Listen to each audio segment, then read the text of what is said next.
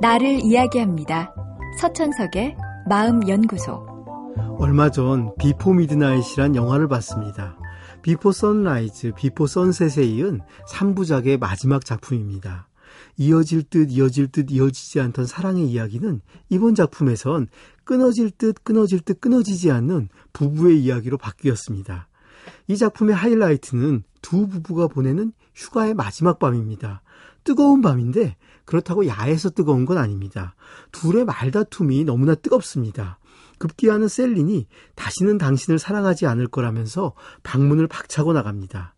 이 영화를 보면서 저는 말이란 과연 어떤 역할을 하는가라는 생각을 계속했습니다. 주인공 둘은 쉬지 않고 이야기합니다. 상대의 말에 한마디도 지지 않고 자신의 의견을 이야기합니다.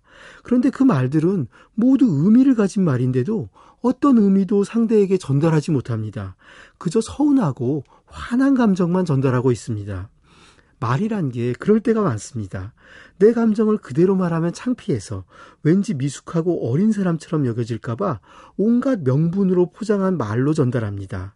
화가 났다고 말하기 어려워서 상대의 약점을 공격하고 내 힘든 마음을 알아달라고 말하기 쑥스러워 상대의 무심함에 대해 비판합니다. 하지만 이래서야 상대가 내 의도를 알기란 어렵습니다. 그저 변명하기 급급하거나 내 말에 상처를 받아 오히려 날 공격할 수 있습니다. 그러면 결국 싸움은 더 커지고 상처는 더 깊어질 뿐입니다. 엉뚱한 말로 포장하지 말고 내 감정을 솔직하게 보여줘야 합니다. 그리고 내가 서운한 데 매달리지 말고 내가 원하는 것을 말해야 합니다.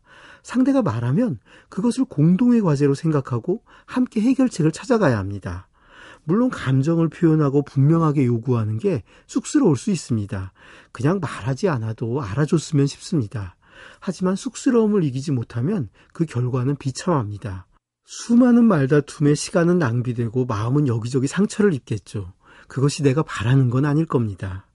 영화에선 자정이 오기 전에 둘은 화해했습니다. 역시 남자 주인공 제시는 소설가답게 낭만적인 방법으로 화해를 시도했고 셀리는 애교로 받아주었죠.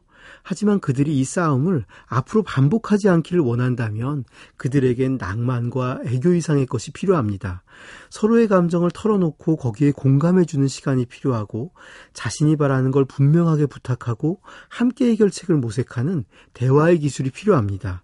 그렇지 않다면 이 싸움은 오늘 밤은 잘 넘겼다 해도 다음에 또 이어질 겁니다. 그리고 둘 중 한 사람이 사라진 후 그때서야 상대를 그리워하며 멈추게 된다면 물론 그것도 사랑이겠지만 다시 한 편의 영화로 보여주기엔 너무나 구질구질한 사랑입니다.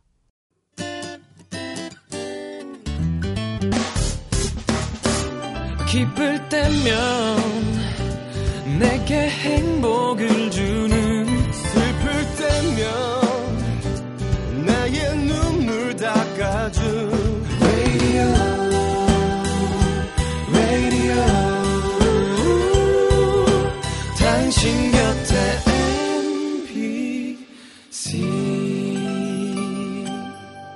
MBC 라디오는 mini와 pooq, TuneIn 어플리케이션을 통해 모든 스마트 기기와 PC에서 청취가 가능하며 팟캐스트로 다시 들으실 수도 있습니다.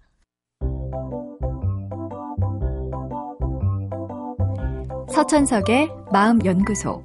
지금까지 정신건강의학과 전문의 서천석이었습니다.